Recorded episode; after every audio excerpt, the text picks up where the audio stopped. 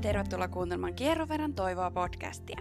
Tämän podcastin aiheena on tahaton lapsettomuus ja se kertoo erilaisten ihmisten tarinoita aiheen ympäriltä. Tämä podcast toteutetaan yhteistyössä hedelmöityshoitoklinikka Ovumian kanssa. Osassa jaksoissa vierailee heidän asiantuntijoitaan kertomassa tahattomasta lapsettomuudesta ja siihen liittyvistä hoidoista. Ovumia on Suomen ainoa hedelmöityshoitoihin erikoistunut klinikkaketju. Ovumian klinikat sijaitsevat Helsingissä, Tampereella ja Jyväskylässä. Ovumialla on pitkä kokemus kaikenlaisista hedelmöityshoidoista ja he ovat alkiotutkimuksen, alkiodiagnostiikan sekä lahjamunasoluhoitojen edelläkävijöitä Suomessa.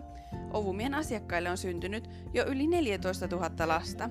Jos lapsettomuushoidot ovat sinulle ajankohtaisia tai haluat saada aiheesta lisätietoja, niin pääset helposti alkuun varaamalla ajan ensikäynnille osoitteessa ovumia.fi. Kannattaa ottaa kierron verran toivoatili seurantaan myös Instagramissa, niin saat aina ajankohtaisen tiedon uusimmista jaksoista sekä paljon muuta sisältöä tahattomaan lapsettomuuteen liittyen. Minun nimeni on Jaana Vaholuoto ja tulen toimimaan tämän podcastin juonteena. Minun oman tarinani tahattomasta lapsettomuudesta löydät blogista osoitteesta kierroverantoivoa.fi. Podcastissa kerrotut tarinat ovat aina kertojen omia näkemyksiä ja kokemuksia heidän matkaltaan, eivätkä näin ollen sisällä terveydellistä neuvontaa. Käännythän aina terveydenhuollon asiantuntijoiden puoleen oman terveytesi ja mahdollisten hoitojesi tiimoilta. Nyt lämpimästi tervetuloa kuuntelemaan tämän päivän jakso. Hei ja tervetuloa kuuntelemaan Kierroveran toivoa podcastia. Tänään meillä on vieraana naisten tautien ja synnytysten erikoislääkäri Mari Sälevaara. Tervetuloa. Kiitos. Aivan huippuhienoa saada sut vieraaksi tänne meille, koska aiheena meillä on paljon toivottu ja pyydetty lahjasukusoluhoidot. Ja sinä olet aiheen asiantuntija, mutta me voitaisiin kuitenkin aloittaa vähän helpommalla kysymyksellä, että jos kertoisit ensin hieman itsestäsi. Öö, mä oon öö, alun perin turkulainen. Nyt ollaan oltu jo pitkään pääkaupunkiseudulla. Mä oon iältäni 56 ja mä oon valmistunut lääkäriksi vuonna 1992. Jo 2002 erikoislääkäriksi ja sen jälkeen mä sitten tulinkin lapsettomuushoitojen pariin, että mä oon nyt 20 vuotta sitten tehnyt lapsettomuushoitoja jo. Ja lahjasukusoluhoitoja erilaisia oikeastaan ihan siitä alkaen, että 20 vuoden kokemus. Ja 2019 tein väitöskirjan koskien vanhempien hyvinvointia, kun he oli saanut lahjasukusoluhoidolla tota, lapsen. Tosi mielenkiintoiselta kuulostaa ja 20 vuotta on kyllä tosi pitkä aika. No se on aika pitkä. Näiden hoitojen parissa, että olet varmasti tavannut tosi erilaisia tilanteita, erilaisia ihmisiä tämän kyllä. parissa. Se onkin tietysti yksi tämän työn mukava puoli, että yksikään päivä ei ole samanlainen. Kyllä, ja luodaan ihmeitä päivästä toiseen. Näin mm. ainakin voisin ajatella, että siltä se varmaan tuntuu. Niin, kyllä siinä aika paljon niin kuin, iloisia hetkiä meillä töissä on. Ihanaa. Semmoista kysyisin vielä, että mikä, mikä toi sut niin kuin tähän näiden juuri tahattoman lapsettomuuden pariin? Että oliko semmoinen tietty kiinnostus tai muu? No kyllä se on pitkälti sattumaa. Joo? Joo, että mä olin ajatellut, että musta tulee synnytyslääkäri ja mä oon sielultani synnytyslääkäri edelleen. Okei. Okay. Mutta sattuman kautta ja sitten päädyin niin kuin lapsettomuushoitojen pariin ja sit se tavallaan niin kuin vei, vei mukanansa ja sillä tiellä ollaan. No huippuhienoa. Mm-hmm. No mitä kaikkea sun työhön kuuluu? No mun työhön kuuluu siis, vaikka nyt toi teen paljon lahjasukusoluhoitoja, niin kaikenlaisia lapsettomia potilaita mä kyllä näen. Joo. Eli sehän lähtee siitä, että ruvetaan selvittämään, mikä on lapsettomuuden tausta ja tehdään tutkimukset ja sitten suunnitellaan hoidot. Mutta siis suurin osa mun päivistä koostuu kuitenkin sitten näiden saajien ja lahjasukusolu saajien ja, ja luovuttajien parissa tehdyistä hoidoista. Aivan. Koska tietysti täytyy ajatella sekin puoli, että heillekin tehdään hoitoja, jotka luovuttaa niitä soluja. Ilman että... muuta. Ilman Aivan. muuta, eikä sitä pidä missään nimessä niin kuin pitää vähäisempänä, että se on erittäin arvokas, arvokas hoito tehdä ja se pitää tehdä hyvin ja on juurikin näin, ja koska he on myös tosi isossa roolissa siinä uuden elämän luomisessa, että ilman Kyllä. heitä ei onnistuisi lahjasukusoluhoidot. Kyllä. No, jos aloitetaan niin perusteesta, niin mitä tarkoittaa itse asiassa lahjasukusolu? No lahjasukusolu on oikeastaan musta semmoinen, se sana mun mielestä kertoo kaiken. Joku ihminen on halukas lahjoittamaan oman sukusolunsa siihen, että auttaa lapsettomia. Kyllä. On se sitten siittiö tai munasolu. Ja molempia näitä voidaan luovuttaa. Kyllä, kyllä. Mistä tällaisia lahjasukusoluja sitten saadaan? Tai mm. keneltä? Kuka on sen tyypillinen luovuttaja? Mm. No jos puhutaan lahja munasoluluovuttajasta, niin he on suht nuoria naisia. Aika usein ovat itse äitejä. Joo. Ja Suomessahan meidän luovuttajat on hyvin sille motivoituneita auttamaan. He on ö, vapaaehtoisesti he tulee luovuttamaan. Joo. Heille ei voida maksaa isoa palkkaa luovutuksesta. Eli että heillä on jonkunnäköinen sydämen asia sitten päästä auttamaan toisia. Ja aika usein siellä on taustalla myös niin, että joko niin, että on joku ystävä, sukulainen kärsinyt lapsettomuudesta ja sitten on kokenut, että voisi auttaa taas osaltansa joitain muita. Ja kyllä nämä samat motiivit koskee yhtä lailla niitä lahjasiittiöluovuttajia. Kyllä. Se varmasti on itse asiassa yksi iso syy, että jos on lähipiirissä tai tuttava piirissä joku, että tuntee, että minkälaista polkua lapset on, tahattomasti lapset on käy läpi, Just näin. niin se voi olla iso motiivi. Joo, ja se melkein kun me kysytään, että mikä on motiivi olla tulla, tai tulla lahjoittamaan, niin, niin se on melkein aina tämä, että ja sitten toinen on tietysti se, että äh, joku ystävä on luovuttanut ja sitten on kokenut sen, niin kuin, että ystävä sanoo, että se on mennyt hyvin ja se on ollut tärkeä, tärkeä tehdä, niin sitten on itsekin ajatellut, että mä voisin tämmöisen, tämmöisen samanlaisen lahjan antaa. Se on kyllä ihan mieletön lahja, minkä voit täysin tuntemattomalle ihmiselle toinen ihminen mm. antaa. Et kuulostaa, kuulostaa uskomattomalta ja vielä menee koko kropassa kylmän väreitä, kun miettii, että, että joku ihminen tekee niin hienon eleen toista ihmistä kohtaan, jota ei välttämättä tunne tai koskaan tule tietään, kuka, kuka sen lahjan saaja sitten on. Kyllä. No, minkälaisia lapsettomuushoitoja voidaan sitten lahjasukusoluilla tehdä?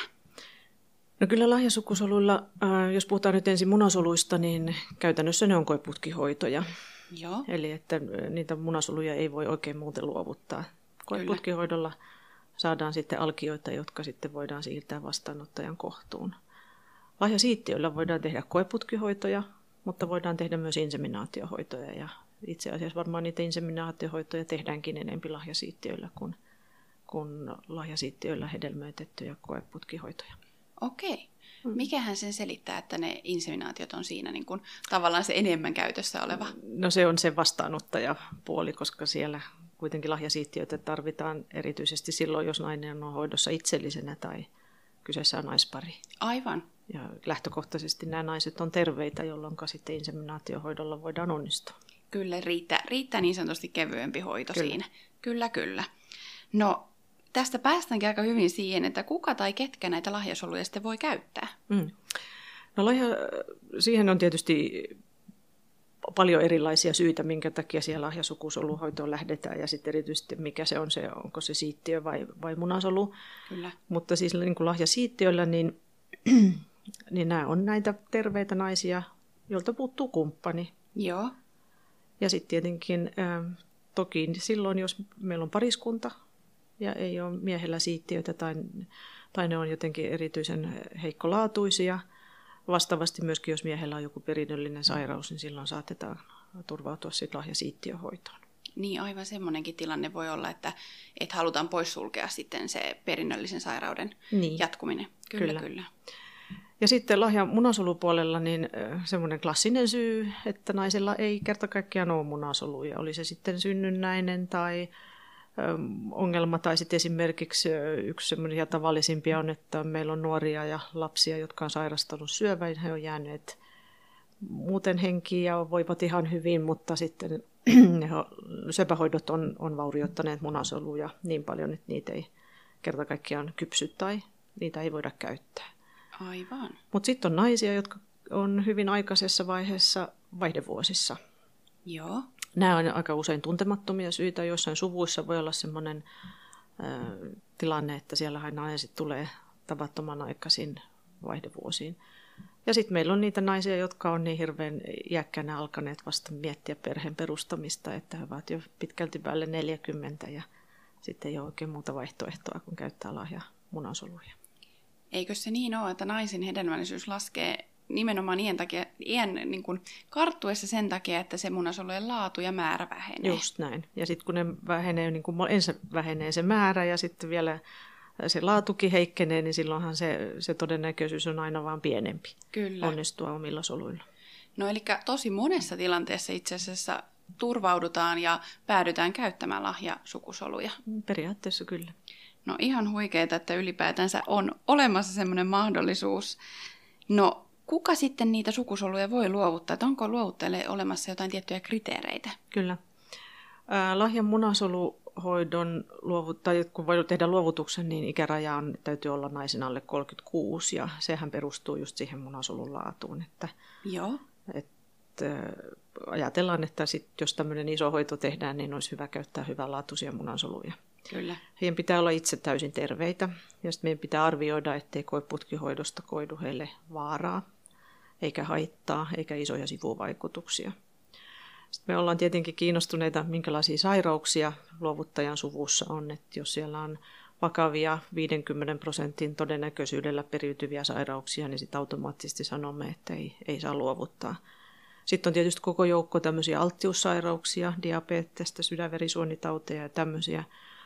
Niin sitten me arvioidaan aina hänen, kun me haastatellaan, että mitä lähisuvussa, minkälaisia sairauksia esiintyy, että onko hän mahdollinen luovuttaja. Ja jos siellä on asioita, jotka on periytyviä, niin silloin saatamme sanoa, että, että kiitos kun kävit, mutta nyt, nyt ei voida ottaa luovuttamaan. Joo, no se on aika, aika selvä juttukin siinä, että, että tässä kohtaa ei sitten haluta niiden jatkuvan, niiden perinnöllisten sairauksien tai muiden asioiden sitä kautta. Niin. Ja sit, sitten tuota, heidän pitää olla semmoisia, joilla on terveelliset elämäntavat, ei saa tupakoida, ja huumeiden käyttö on tietysti ehdottomasti poissuljettu ja näin. Kyllä. Ja sitten me pidetään painorajaa munasoluluovuttajille, että body mass index 30. Joo. Ja sen alle sitten, jos on, niin saa, saa tulla luovuttamaan. Ja se perustuu ihan siihen, että me tiedetään, että hoitojen onnistumistodennäköisyys on huonompi, jos, jos on ylipainoa naisella. Kyllä, että se ei vaikuta itse la- solujen laatuun välttämättä. Kyllä se voi vaikuttaa. Okei. Okay. Sitä ei välttämättä tiedetä, mutta siinä on selvä, selvä tendenssi. Ja sitten, äh, sitten tietysti se, että äh, koeputkihoitoon liittyvät riskit, jos on ylipaino, niin on, kuten esimerkiksi veritulppariski, niin on suurempi. Aivan, tietenkin luovuttajan turvallisuutta ja sen koko prosessin turvallisuutta ajatellen. Joo, sitten. ehdottomasti täytyy miettiä. Sitten taas lahja luovuttajalla, niin heillä on vähän korkeampi ikäraja. Siellä pätee muuten täysin samat kriteerit, Joo. mutta siellä on korkeampi ikäraja, eli alle 45-vuotiaita miehiä voidaan, voidaan ottaa luovuttajiksi. Heillä semmoinen tärkein kriteeri on se, että sperman laatu on hyvä, ja sitten kun me käytämme hoidoissa niin pakastettua spermaa, Joo. niin se pitää kestää sen sperman myös sitä pakastusta ja sulatusta. Aivan. Minkä takia hoidossa itse asiassa käytetään sitä pakastettua? Onko se sitä varten, että se ei ole yleensä se saaja heti, tai hoi, kelle hoitoja tehdään, niin heti siinä tilanteessa, että, että sen takia käytetään pakasteen kautta, vai onko se joku muu syy? Niin, tai sitten me joutuisimme vaivaamaan sitä luovuttajaa kauhean usein Aivan. klinikalla, jolloin hän pakastaa sitä, tai käy useamman kerran luovuttamassa, jolloin pannaan spermapakkaseen, sitten se on meillä siellä valmiina. Tämä tietysti käy järkeen. Niin. Ja sitten siinä on myös semmoinen, että me joudumme katsoa kaikilta luovuttajilta, ettei he ole hepatiitin HIVn kantajia, Joo. eivätkä ole sairastaneet näitä, niin meillä pitää olla aina sitten kuitenkin tuoreet tämmöiset infektiokokeet tiedossa silloin, kun joko sperma laitetaan pakkaseen tai luovutetaan niitä munasoluja tuoreelta. Aivan. No tapahtuuko tämä ihan verikokeilla vai? Joo, Joo. kyllä. Elikkä- Tai sitten klamydiatippurinäytteet otetaan sitten ö, joko kohdun kaulasta tai virtsasta. Aivan. Mutta muita testejä ei luovuttajille tehdä sitten. Me katsotaan kromosomit Joo. ja me katsomme myös munasoluluovuttajilta ne kystisen fibroosin mutaation kantajuuden, joka on kyllä harvinainen, mutta, mutta muualla, muualta maailmalta tulleilla miehillä sitten voi tämmöinen samanlainen mutaatio olla, ja jos se periytyy sitten miehen puolelta että naisen puolelta, niin sitten lapsi voisi olla sairas. Mutta Aivan. muita geneettisiä testejä ei tehdä. No mutta aika kattavasti kuitenkin. Turvallisin mieli voi lähteä lahjasukusoluhoitoihin, kun ajattelee, että kuinka, kuinka kattavat testit sitten luovuttajille tehdään. Mm. Niin, no, tavallaan, tavallaan kyllä, mutta emme pysty kaikkea tietenkään kontrolloimaan. Että on siellä paljon asioita, joita, joita me ei niin kuin sit lopulta tiedetä, mutta se sama riski on, että jos sä hankit lapsen ihan oman kumppanin kanssa, niin eipä siinäkään tule selviteltyä niin paljon niitä, niitä taustoja. Että Meinasin juuri sanoa samaa, mm. että kyllähän se on aika lailla, no, en mä tiedä voiko tässä nyt sanoa, mutta herran haltuun tapahtuva asia, että, että miten niin kuin, mikä periytyy ja keltäkin. Että näinhän se menee, eikä sitä voi, voi tarkasti syynätä sitä omaa kumppaniakaan, että mitä kaikkea hänen solunsa sisältää ennen kuin sit on ehkä siinä tilanteessa, että on raskaana. Just ja näin. näin se menee. Joo. Ja sitten täytyy sanoa, että luovuttajathan saa itse tietoa omasta hedelmällisyydestä. Juuri Käymällä läpi sitä. nämä kaikki testit, niin se on tietysti yksi asia, mikä myös ilahduttaa joitain luovuttajia, tietävät mitä ehkä tulevaisuudessa on Kyllä. odotettavissa. Ja juuri jos ei omia lapsia vielä ole, niin se on Nimenomaan. varmasti tärkeää tietoa. No, mielenkiintoista on sitten heti päästä kysymään seuraavaksi, että miten tämä luovuttaminen tapahtuu ja miten se koko prosessi etenee. Ja naisella ja miehellä siinä on varmaan jonkin verran eroja kyllä, että miten se luovuttaminen Niin. tapahtuu. No, eh, kaikki luovuttajat otetaan ensin ensikäynnille Joo, keskustelemaan lääkärin kanssa. Sitten, eh, niin oikeastaan aloitetaan vielä vähän aikaisemmin, eli he täyttää, jos he on kiinnostuneita luovutuksesta, niin he voi täyttää netissä tämmöisen esitietokaavakkeen. joo, Sen perusteella me otetaan yhteyttä luovuttajaehdokkaaseen. Ja sitten jos siinä esitietokaavakkeessa ei, ei ole mitään suoralta kädeltä luovutusta estävää, niin heille varataan sitten aika lääkärin vastaanotolle keskusteluun, jossa Joo. me kerrotaan riskit ja prosessin kulku ja, ja mitä se tarkoittaa luovuttajan kannalta. Ja erityisesti selvitetään lakiasiat, kyllä. äh, joihin varmaan voidaan palata myöhemmin, mutta äh, ja sitten tehdään tietysti tämmöinen kliininen tutkimus, että, että kaikki on hyvin. Joo, Sen jälkeen heiltä otetaan verikokeita lahjasukusolu tai lahjamunasolun luovuttajilta, niin varmistetaan, että heillä on myös hyvä munasarjareservi. Otetaan AMH-hormoni, tehdään ultraäänitutkimus ja sitten jos siinä kohtaa ollaan varmoja jo, että asiat on aika hyvin, niin sitten voidaan ottaa lisää verikokeita. joo, Miehillähän ei vastaavaa hormonitutkimusta ole, että se on sitten se siittiö tai sperma-analyysi, joka tehdään siinä ja sitten edetään sen perusteella. kyllä.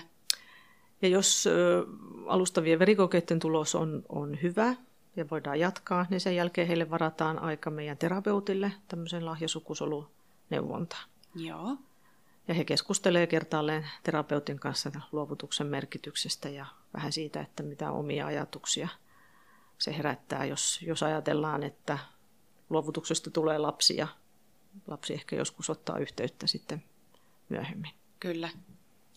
Ja sitten sen jälkeen, äh, jos terapeutilla on sitä mieltä, että voidaan edetä, niin sitten me ruvetaan katsomaan aikaa, että milloin la- lahjoittajalle sopii tulla. Ja miehethän käy sitten antamassa siittiönäytteitä useita kertoja viikon välein, vähän heille sopivin ajankohdin. Ja sitten kun ollaan kerätty riittävästi siemenestettä, niin, niin sitten heidän luovutus on ikään kuin valmis. Tämä on miehelle aika helppo prosessi lopulta. Tätä meinasinkin, että taitaa olla vähän erilaiset Niin. polut tässä kohtaa. Joo, Kyllä. Mutta heille tulee aika monta käyntiä. niin aivan. Että se sitoo, sitoo kyllä lahjoittajaa. Mutta sitten nämä munasoluluovuttajat, niin sitten kun he ovat valmiita aloittamaan sen, niin sitten me aloitetaan ihan tämmöinen tavallinen koeputkihoito. Joo. Alkaako he sitten piikittää hormonia ihan niin kuin perinteisessäkin koeputkihoidossa? Kyllä, kyllä, Ja se etenee loppuviimeksi siihen munasolujen punktioon. kyllä. Ja koko matka tapahtuu teidän huomassa, että, että pot- potilaasta tai asiakkaasta tässä tapauksessa huolehditaan sitten sen koko matkan ajan. Joo, ilman muuta, joo.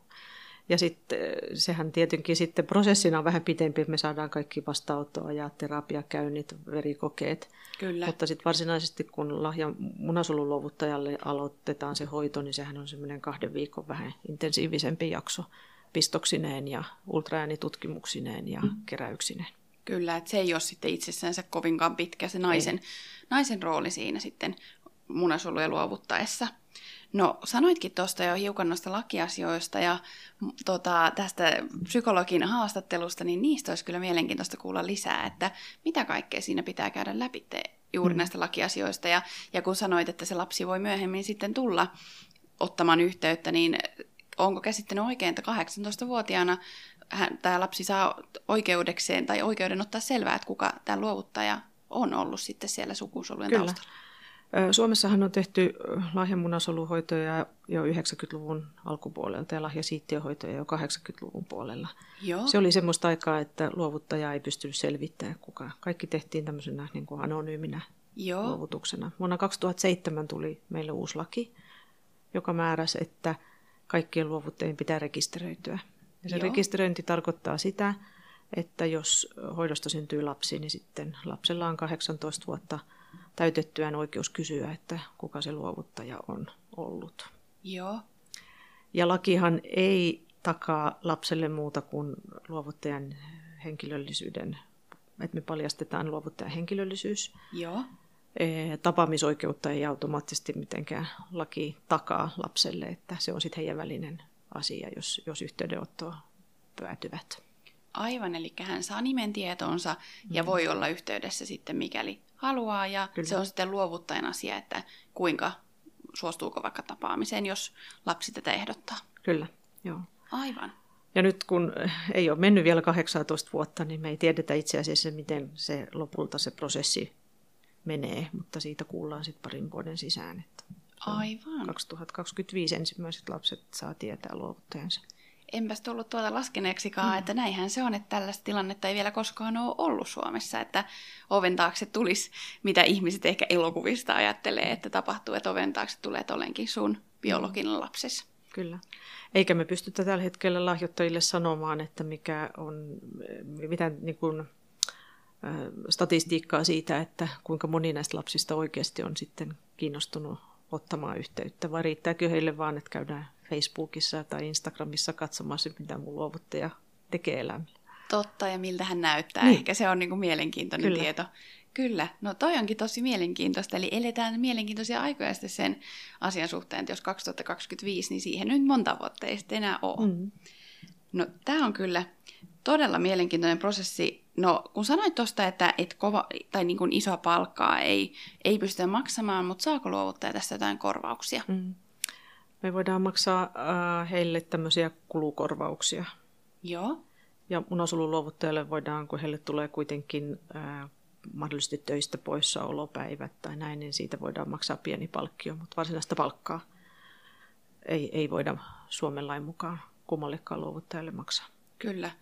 Ja tässä ilmeisesti on aika paljon erilaisuuksia ulkomailla sitten, että Kyllä. mitä on dokumentteja tai muuta vastaavaa seurannut, että siellä mm. sitten tämä voi olla ihan jonkinlaista bisnestä, mutta Suomessa, Suomessa ei nyt kannata rahan takia luovuttamaan välttämättä lähteä. No näin mäkin ajattelen. Joo. Mutta kaikki tuo, mitä kerroit, että mitä tietoa saa omasta hedelmällisyydestä ja sukusolujen laadusta ja muusta, niin se on kyllä tosi arvokasta ja, ja se on kyllä sitä rahan arvostakin tietoa, että mm. et kat, kattavan paketin saa. Ja me päästään siinä tietysti neuvomaan sitten nuorta luovuttajaa, että jos nyt näyttää siltä, että oma, oma reservi ei olekaan riittävä luovutukseen, niin sitten kannattaa neuvoa häntä myöskin siinä, että ei lykkäisi omaa lapsen hankkimista niin kauhean myöhäiseksi. Toi on kyllä totta ja, mm. ja mieleen tulee myös sitten tilanteita, missä vaikka ei ole puolisoa ja haluaisi jossakin vaiheessa elämässä ehkä hankkeen lapsia, niin luovuttaminen, sukusolujen luovuttaminen siinä välissä ei välttämättä olisi ollenkaan huono idea. Niin saa sitten vähän sitä tietämystä myös siitä omasta hedelmällisyydestä ja lisäksi tekee tosi hyvän teon kyllä Näin toisille, toisille ihmisille. No tota, onko näitä luovuttajia paljon vai onko niistä pulaa? Ja sanoitkin vähän, että miten voi lähteä luovuttaa, mutta katso, kerrotaan vielä se, jos joku sitä miettii. No kyllähän meillä luovuttajista on jatkuvasti pulaa. Et suomalaiset on ollut kyllä tosi, siis me me voidaan olla hirveän kiitollisia siitä, että suomalaiset naiset ja miehet haluaa luovuttaa. Joo, Mutta niitä saajia tai tarvitsijoita on aika paljon. Et eh, aika harva pääsee hoitoon saman tien, vaan että joutuu jonkin aikaa, varsinkin lahjamunasoluja joutuu muutaman kuukauden odottamaan. aivan. Joo. Ja sitten tietysti osa hoidostahan tehdään julkisella puolella ja siellä on valtavan pitkät jonot, koska tarvitsijoita on niin paljon.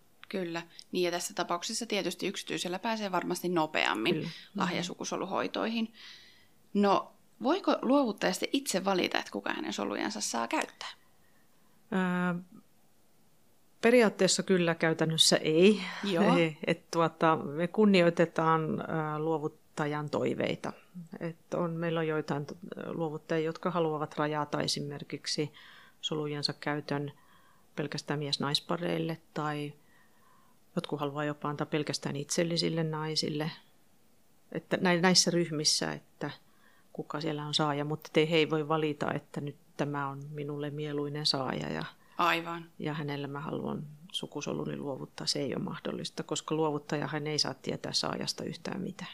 Siitä meinasinkin seuraavaksi mm. kysyä, että saako luovuttaja tietoonsa niin kuin mitään tie- henkilötietoja tai muuta, että kenelle sukusoluja on luovutettu? Ei, se ei ole mahdollista. Kyllä. Saako hän tietää, että, että onko hänen soluistaan alkanut raskauksia? Se me voidaan kertoa. Kyllä. Kyllä. No se varmasti olisi nimittäin ihana sellainen palkinto sitten siitä työstä, että jos tietää, että raskaus on alkanut hänen Joo. luovuttamasta solusta. Se, se on luovuttajalle hirmu tärkeä tieto kaiken kaikkiaan. Ja sitten myöskin niin, että he saavat varautua sit siihen, että jos, jos siitä, sit, siitä raskaudesta tulee lapsi, että mahtaako joskus joku ottaa yhteyttä. Totta. On mm. se henkisesti hyvä tietää, että tämmöinen tilanne on. No, mikä on sitten suurin syy sille, että ihmiset luovuttaa niitä sukusoluja? Et sanoitkin, että se on niinku se joku tutun kokemus useimmiten, mutta onko jotain, se on ehkä se suurin, mutta onko muita syitä? Hmm. No, osa meidän luovuttajista on tämmöisiä, jotka luovuttaa verta. He luovuttaa, ovat luidin rekisterissä ja sitten he luovuttavat vielä sukusoluja. Aivan. Et siinä on semmoinen niinku ihan omanlainen ajatus ylipäänsä omista tekemisistään mutta kyllä, kyllä mä näkisin, että se suurin motivaatio on nimenomaan se auttamisen halu. Kyllä. Ja toi onkin totta, että on paljon muitakin rekistereitä itse asiassa. Hyvä, että otit puheeksi, että, mm. että luidin ja veren luovuttaminen ja muuta, niin tämähän nyt periaatteessa ei ole erilaista. Toki tässä luodaan uutta elämää, että tällä voi olla hyvin konkreettisia lopputuloksia, mutta totta näillä muillakin voi olla. Sitä ei varmaan vaan saa tietää sitten, että onko oma luovutettu veri käytetty kelle ja, tai minkälaisen tilanteeseen, onko se ehkä pelastanut jonkun hengen. Mm. Niin samalla lailla tässä luodaan sitten elämää vähän eri tavalla. Kyllä. No, mielenkiintoinen kysymys on mun mielestä varsinkin kaikille, jotka on ollut koeputkihedelmöityksissä, itse koeputkihedelmöityksessä, niin alkioiden luovuttaminen, että voiko alkioita luovuttaa hoidossa oleville ja eroaako se sitten jotenkin näiden sukusolujen luovuttamisesta? Alkioita voi luovuttaa. Omia alkioitansa, niitä on aika vähän yleensä luovutukseen tulee. Joo. Se eroaa siinä mielessä, että ne on kuitenkin tehty pariskunnalle, jolla on lapsettomuustausta. Kyllä. Että muunlaisia alkioita ei voi, ei voi luovuttaa. Joo. Ja sittenhän siinä on helposti niin, että tämmöinen pariskunta, joka haluaa alkionsa luovuttaa, niin heillä on oma lapsiluku täynnä. Kyllä. Eli perheessä on lapsia ja jos alkio luovutetaan ja siitä syntyy lapsi, niin toisaalla on sitten täysi geneettinen sisarus, joka ei sitten vaan asu siinä siinä perheessä. Kyllä. Pitääkö tällaisessa kohtaa käydä myös psykologin Ehdottomasti. Ehdottomasti. Se on minusta erittäin tärkeä asia. Mietinkin sitä, että se kuulostaa niin semmoiselta isolta asialta, että omilla lapsilla on täysin niin kuin täys sisarus jossain, mm. mitä ei yhtään tiedä, että missä ja minkälaisessa elämäntilanteessa. Joo. Sitten meillä on hirveän vähän tutkimustietoa äm, alkiolahjoituksesta syntyneistä lapsista, että se olisi hyvä tietää maailmalta tai Suomesta peräti, että mitä tämmöiset lapset sitten joskus miettii. Niin. Miettii siitä tilanteesta. Niin, koska he, he ovat saaneet alkunsa niin kuin täysin jossakin muualla, mm. vaikka ovatkin kasvaneet sitten totta kai oman, oman äidin ja isän huomassa tai minkälaisessa perhesuhteessa nyt onkin, niin silti olisi kyllä tosi mielenkiintoista, mutta se varmaan joskus myöhemmin, myöhemmin selviää no, paremmin, jos siitä tulee yleisempää. Mutta alkioita voi ilmeisesti luovuttaa myös tieteelle. Alkiota voi luovuttaa tieteelle, joo. Silloin me tarvitaan myöskin lahjoittajien lupa siihen, että yli, mutta että ähm, niin jos ajatellaan, että käytetään alkioita, missä on ähm, lahjoitettu sukusolu. Aivan. Kumpi, joo. Jos omi, omilla sukusoluilla tehtyjä alkioita luovuttaa, niin sit niitä voi luovuttaa tieteen, tieteelle, jos jotain semmoista tutkimusta on, on käy, käynnissä ylipäänsä. Kyllä. Mutta jos on alkioita, joissa on toinen osapuoli tai jopa molemmat on lahjoitettuja, niin niitä ei sitten enää luovuteta eteenpäin. Kyllä, ja siihen tarvittiin se lupa, jos, jos niin tota on vain toinen lahjoittajalta. To, niin, lahjoittajalta, sukun... joo, mutta käytännössä niin niitä ei luovuteta eteenpäin mihinkään. Kyllä. No, voiko hoidoissa oleva henkilö itse hankkia tutun luovuttajan? Tämä on varmaan semmoinen kysymys, mitä moni sitten miettii, just kun sanoit, että jonot on pitkiä ja luovuttajista on aina pulaa, niin voiko sitä itse jotenkin nopeuttaa sitten hankkimalla sen luovuttajan itse? No, no periaatteessa, jos sulla on just tota, esimerkiksi esimerkiksi lahjamunasoluhoito, että sulla on sisko, joka olisi valmis luovuttaa, niin silloinhan siinä ei ole mitään jonotusaikaa sinänsä. Että niin. Sitten mennään vaan sen mukaan, kun kaikki selvitykset on on valmiita, mutta se, että äm, ottaa oman luovuttajan no, päästäkseen jonossa etenemään, niin ei ainakaan meidän klinikalla ole ollut minkäännäköistä tarvetta, koska se jonotusaika ei sitten kuitenkaan mahdottoman pitkä ole. Aivan. Ja sitten tämä on ehkä siinä tilanteessa vaan, että jos haluaa tutun luovuttaa ja joku, vaikka sisko on halukas luovuttamaan, niin silloin hyvä tietää, että se on mahdollista. Niinpä, kyllä. Mutta se sisko on se ehkä tavallisin. Niin mäkin ajattelisin. Joo, mutta on, on, sit, on hoitanut ihmisiä, joilla on ollut joku ystävä luovuttaja myöskin, mutta ne on aika harvinaisia. Eroaako se muuten mitenkään sit se prosessi, että on tuttu luovuttaja, niin jotenkin oikein, niin kuin täällä lain opillisesti tai muuten psykologihaastatteluilla, vai meneekö se ihan samalla kaavalla? No lainopillisesti se ei eroa millään lailla. että luovuttaja rekisteröityy ihan niin kuin, niin kuin tuntematonkin luovuttaja, mutta sitten terapeutin käyntejä on enempi, että silloin käydään kukin tahollaan ja sitten kaikki yhdessä, jotka siihen, siihen hoitoon liittyy. No se on, se on kyllä tosi hyvä, koska puhutaan kuitenkin tosi isoista asioista ja myös tosi pitkäaikaisista asioista, jonka kanssa sitten pitää elää, jos ja kun toivottavasti käy niin hyvin, että lapsi sieltä syntyy. Kyllä. No eroako hoidot ylipäätänsä verrattuna hoitoihin omilla soluilla, kun mietitään tehdä hoitoja lahjasukusoluilla? No, käytännössä ei kauheasti muuta kuin hoitotulosten perusteella, että äm, lahja munasoluhoidoissa niin hoitotulokset on kuitenkin semmoisen, jos ajatellaan yksi, per yksi alkion siirto, niin Joo. niin päästään semmoisen 50 prosentin todennäköisyyteen, että raskaus alkaa. Hurjan suuri.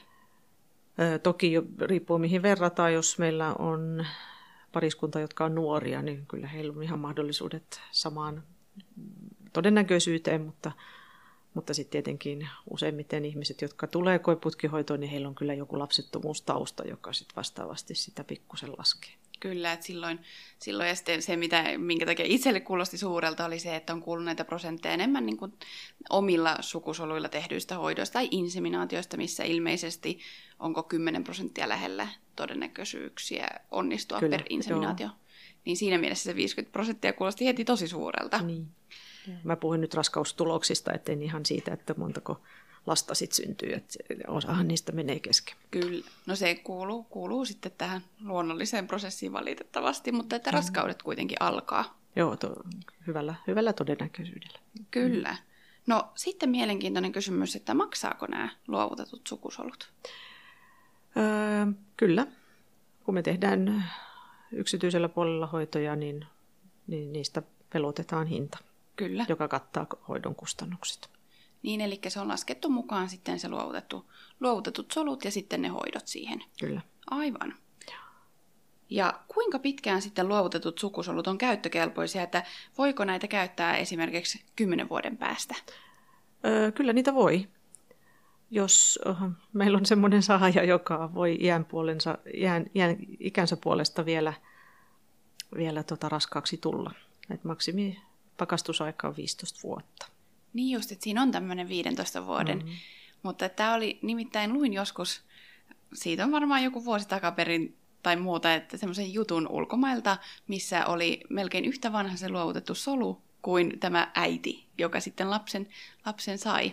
Et se oli aika mielenkiintoista, että voi tosiaan säilyä ilmeisesti niinkin kauan pakkasessa. Joo, kyllä, kyllä ne säilyy. Ei, eihän siinä, mutta täytyy siihen joku takaraja tietysti tehdä. Kyllä. Mutta siis ei 15 vuotta äh, esimerkiksi lahjamunasoluhoidossa on ihan äärettömän pitkä aika. Kyllä. Koska se tarkoittaa sitä, että jos nainen on hoitoa tehdessä ollut 40, hän ei enää 55-vuotiaana voi tulla hoitoon. Se on justiin näin, se on kyllä mm. todella pitkä aika. Onko käynyt koskaan niin, että on käynyt luovuttamassa lahja munasoluja ja sitten onkin myöhemmässä vaiheessa itse tarvinnut niitä? Voiko tämmöistä tilannetta olla käynyt? Ei hän voi niitä omia munasolujansa sitten enää käyttää. Ne on annettu eteenpäin, ne on hedelmöitetty ja niistä on tehty alkioita. Että ne ei ole enää sitten ollenkaan luovuttajan omaisuutta. Niin justiin. Joo, et ne siirtyy pariskunnan hoitoon tai omaisuudeksi siinä, kun se luovutus tehdään välittömästi.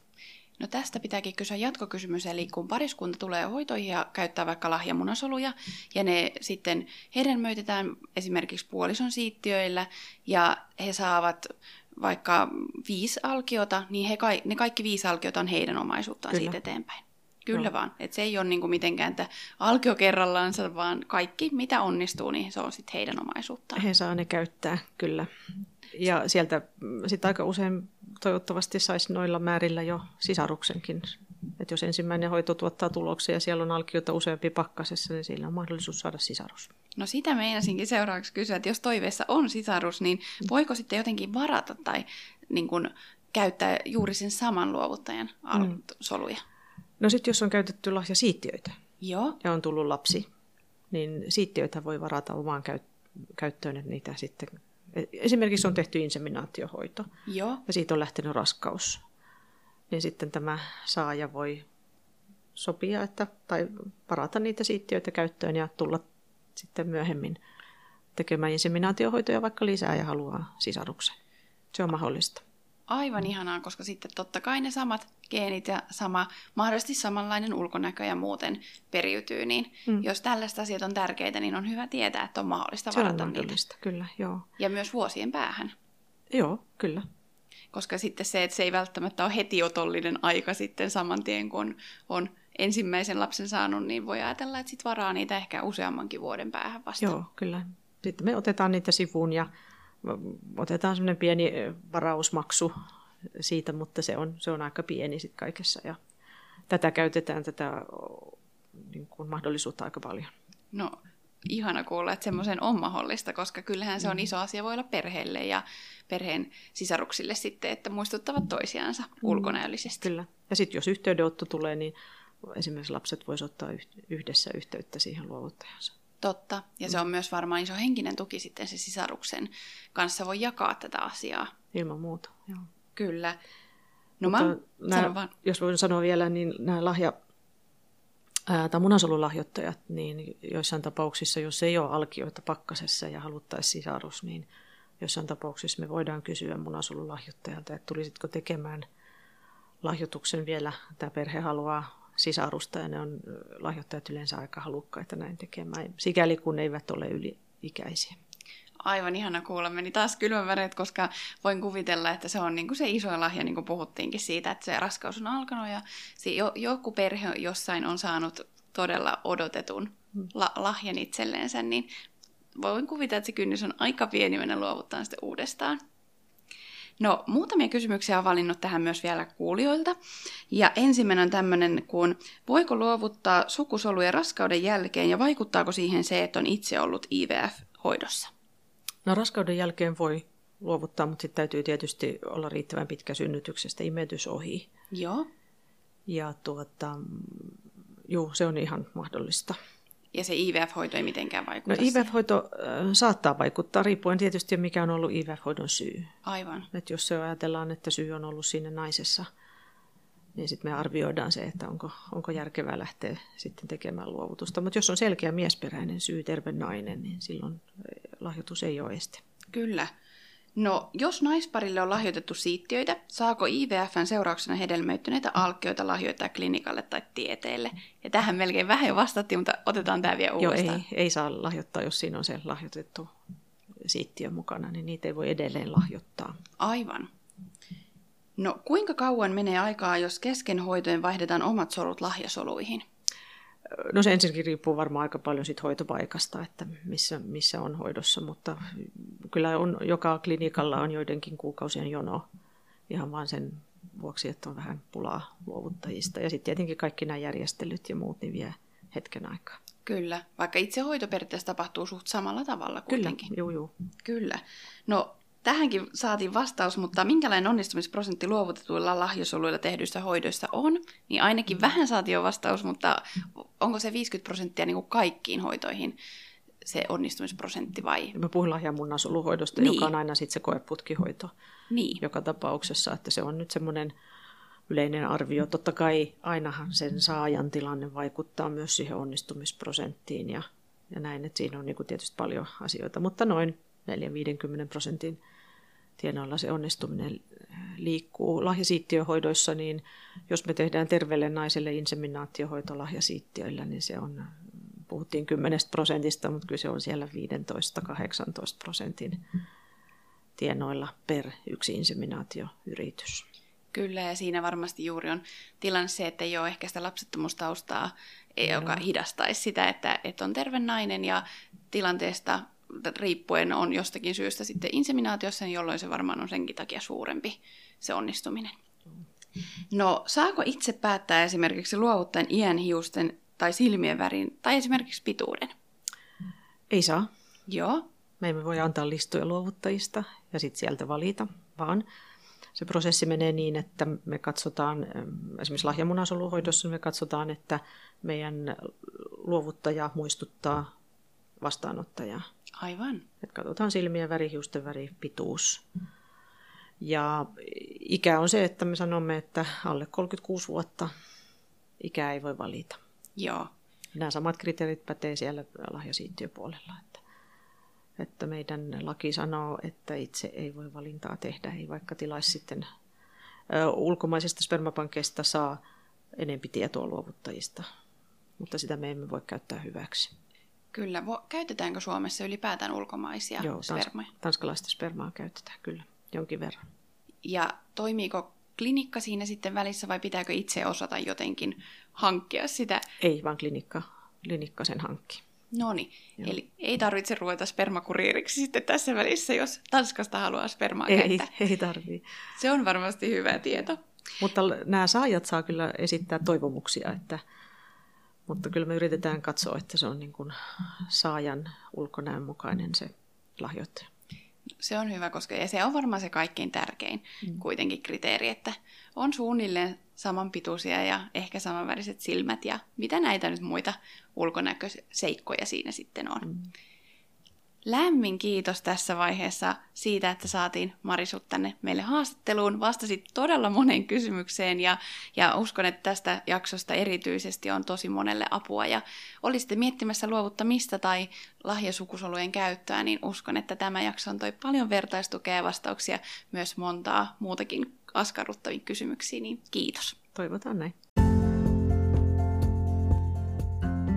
Kiitos paljon ajastasi, kun kuuntelit tämän päivän jakson. Jos pidit kuulemastasi, niin jaathan sitä muillekin ja samalla yhdessä lisätään tietoisuutta tahattomasta lapsettomuudesta.